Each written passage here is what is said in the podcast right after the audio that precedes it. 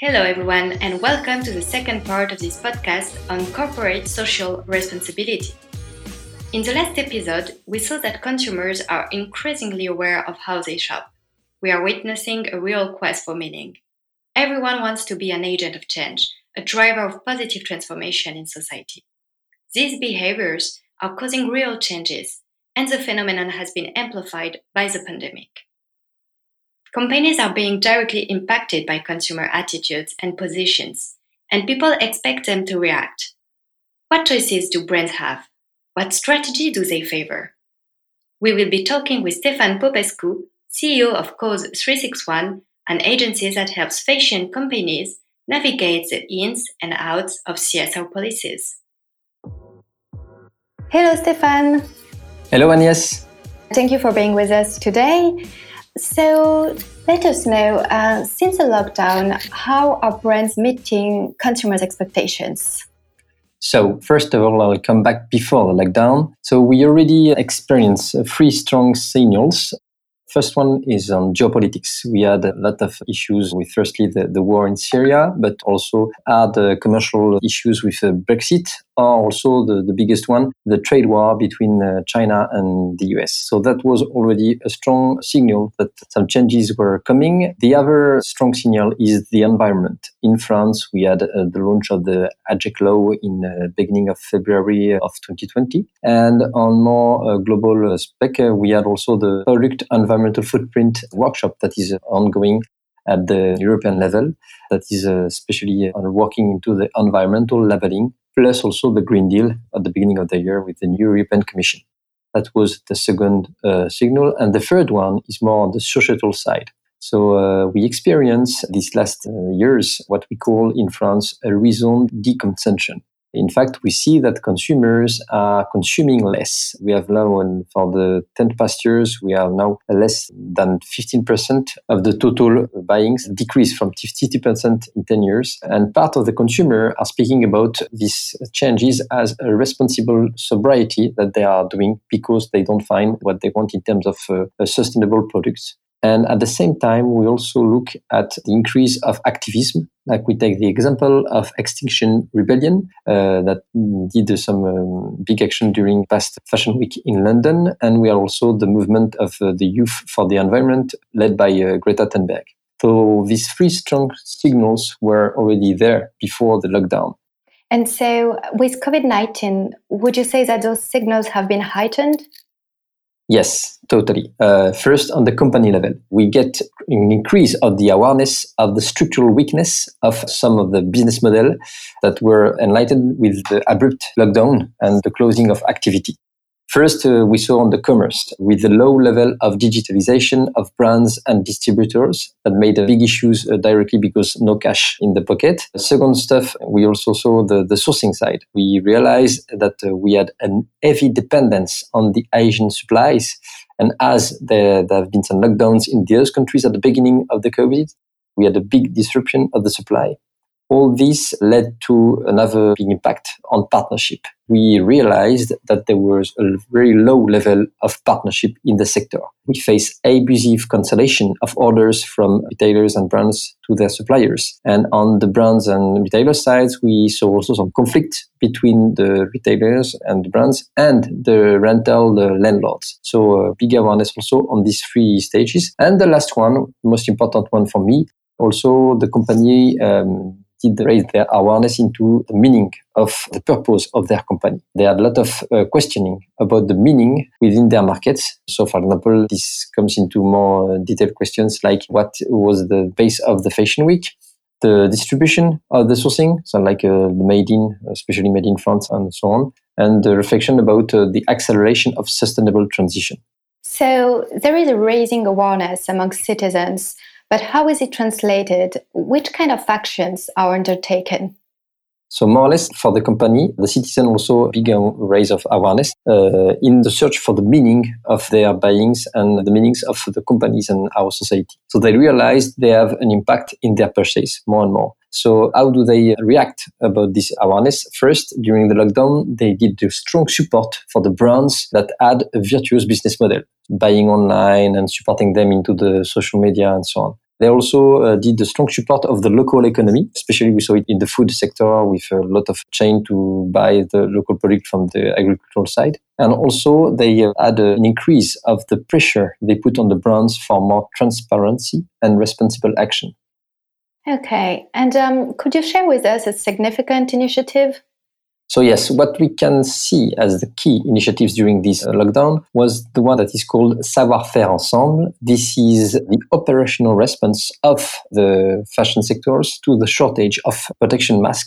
And this is for me the first uh, collective action with social goals. In fact, it's all the supply chain in France of textile textile industry that comes together to produce and offer a mask for the, the population because the state has a lot of lack of masks and it was very impressive because normally in this industry we have a lot of competition. And we saw within French industry competitors joining together, working together in order to do this production of masks. And they realized that together they could do more in terms of achievement and especially for this kind of social goals. So we rediscover our ability, I will say, to collaborate and to solve societal challenges together. And this is just the beginning.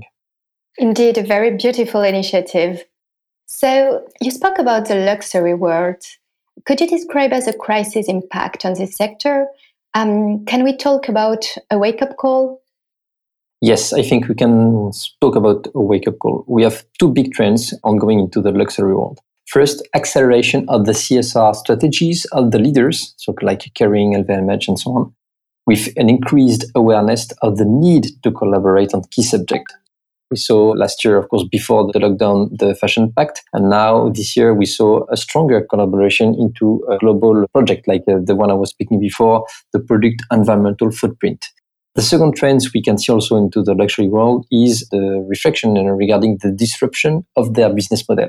So first, we see more and more thinking about strategy like, for example, shall we keep Fashion Week? How do we change the Fashion Weeks? Do we change it digitally or do we stop to produce so much Fashion Week? Also, thinking about the collection rhythm. Do we need to have collections so often, every two months and so on, or do we have to change our way of doing the collections into the fashion world? Also, regarding the collection, we see an increase of the sustainable product offer within the collections into communication now, we see more and more thinking about what is responsible communication against what we have now from now on the greenwashing. And last but not least, the business model is thinking about the future. How do we move toward a circular business model? So we think about how the product shall be circular, but also the business model. So that's, that's the two big trends ongoing in the luxury world. So, we spoke a lot about strategic thinking, but what about operational developments? Are the activities coherent with the overall vision? Yes. So, on the strategic level, we spoke about the search for meaning. What did transform it to the operational level? Well, in France, uh, more and more companies now started to input their meaning into their companies by becoming what we call a purpose driven company. This is something that is allowed uh, through the law, French law that is named Pact, the law Pact. And uh, now more and more company wants to make it and make it uh, since the COVID. So that's very uh, a big move. We also see, like I said, the increase of sustainable product into the collections. And we also see into the material level an increase of the innovation recycled materials for sure. We can see it in many many fields. But also what's uh, more and more uh, uh, innovative what we call the biosourced materials. And also into the natural materials with more and more sustainability grown solutions. What advice or tips could you give to businesses wishing to initiate a sustainable approach? Any pitfalls or risks to avoid? So for me yeah, there is two big risks First one is the lack of coherence in the strategy and the business. And second one is the lack of action to prove this coherence in the sustainable strategy. So for this, I have four advice, let's say four steps for the companies that want to go into sustainable journey. First, we shall really focus into the strategy to build a coherent strategy. What does it mean? It means first to identify what is your sustainable priorities you have to check your biggest impact on the environment and on human activities. For sure, climate change is one of the biggest one, and we all need to address it as a top priority, but this is not the only one. So by checking what are your biggest impact, we can after build a sustainable strategy that is coherent, realistic, and above all, measurable. Second advice, once you get this coherent strategy, now you can engage your community to build real action. So what is your community actually? Of course, there is your employees, but also your suppliers. There is after some expert that I accompany you like this, like for this strategy, like Cause 361. But there is also your customers that are asking you, supporting you, and so on. And we should not uh, forget about the SFE Savoir-faire Ensemble initiatives. Your competitors can become what we call competitors, because when it comes to sustainable challenges, alone is not enough. You need to collaborate. So this is the second part to engage your community. So once you get a coherent strategy first, that you engage your community into it, now you can act and when we mean act, we don't ask uh, to do big changes right now. No, you must uh, act uh, at least step by step, but at all stages of your company. No need to act big at the beginning, but it's important to be in a constant progress. So this is the third point. Now, my last advice after building a coherent strategy, engaging your community and starting to act with this community, now you can communicate. And when I tell communicate, I mean to share in a transparent and clear manner. So the aim is indeed to share your journey, your sustainable journey with your community to keep it engaged, but it's not to do marketing because too often we see the trap is to fall into greenwashing. So this is also to be avoided. Okay. Thank you for these four advices. Very informative.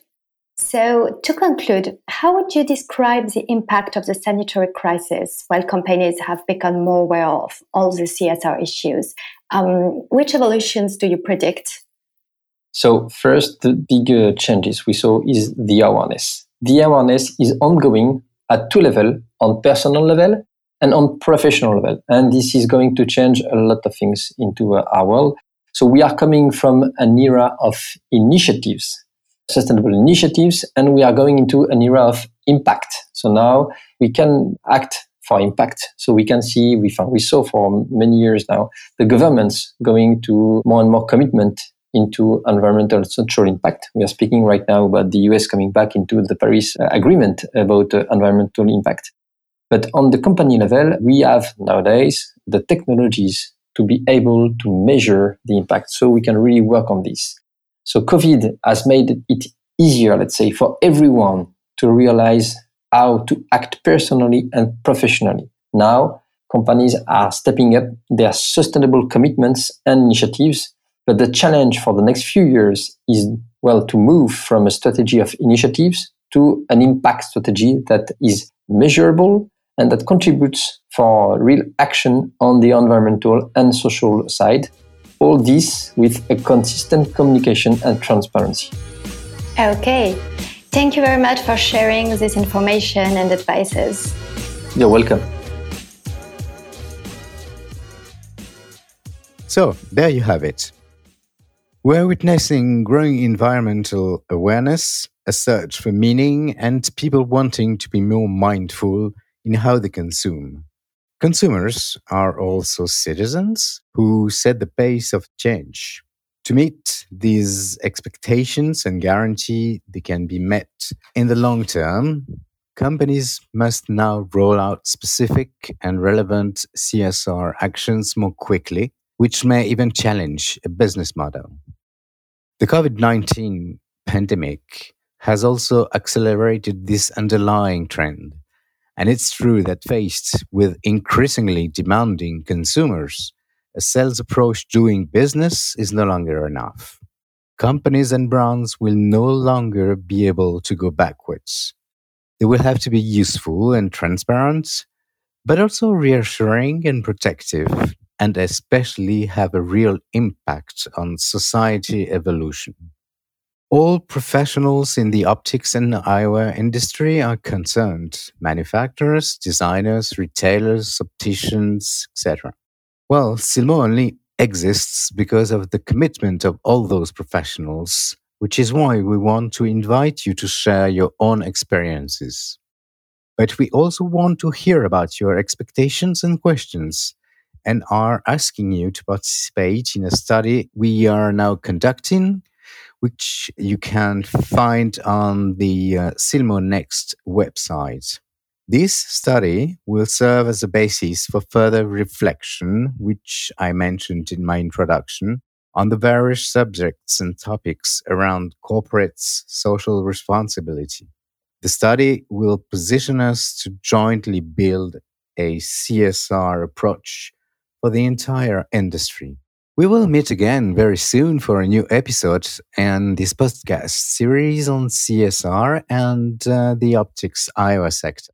Add the Silmo Next website to your browser favorites so you don't miss a thing. And this site contains all past content as well as the next steps and future dates for this important project. I hope to see you soon.